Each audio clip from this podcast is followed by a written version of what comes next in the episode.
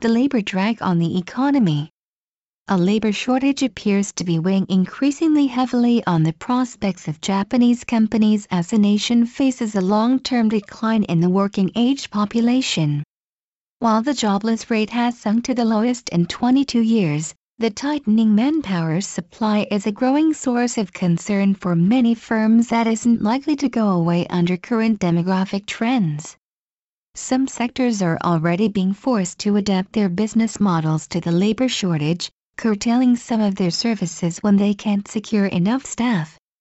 The government needs to step up its efforts to sustain the labor force in the rapidly falling and growing population, including measures to prop up the low birth rate and facilitate greater labor participation by women and senior citizens. The private sector, for its part, is urged to respond by beefing up investments in manpower-saving technologies, including those featuring artificial intelligence. Yamato Transport Company, the leading door-to-door -door parcel delivery firm, has been forced into hiking its rates and curbing some services because the company can't secure enough drivers to keep up with the sharp increase in the volume of parcels due to the popularity of online shopping.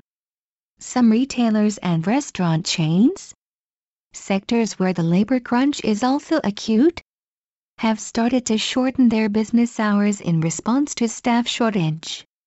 Improvements in the labor market are often touted among the major achievements of Prime Minister Shinzo Abe's trademark Abenomics economic policies.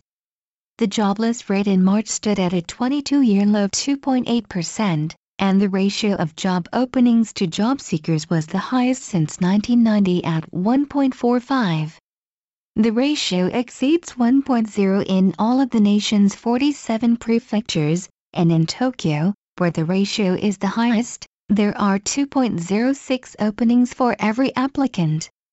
It is indeed a seller's market, which for businesses means greater difficulties in securing the manpower they need.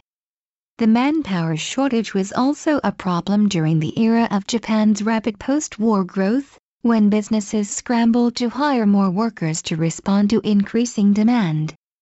The current shortage comes against the background of the declining and aging population, which is causing a long-term fall in the number of working-age people.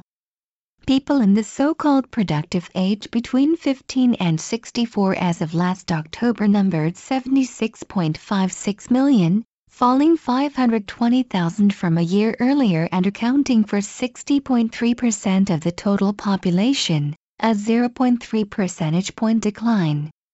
With the low fertility rate, this segment of the population is projected to shrink faster than the overall population over the long term.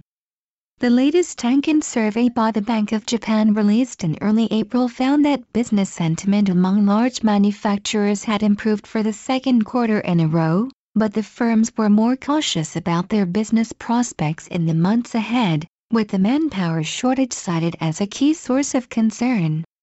An index showing the labor crunch is felt by the businesses reached the highest level since 1992 in the closing days of the bubble boom.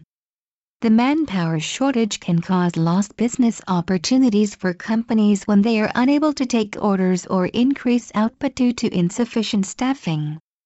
The manpower crunch is believed to be more acute among major companies, especially as they try to secure regular full-time employees.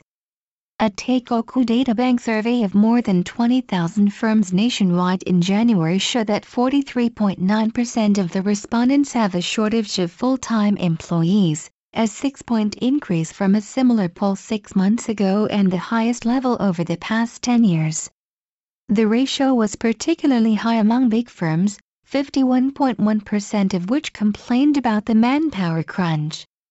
The shortage also seems to be growing severe for companies seeking workers for irregular, non-full-time positions, with nearly 30% of the respondents saying they are unable to secure enough staff, particularly in such sectors as restaurants, entertainment services and retail operations like supermarkets and convenience stores.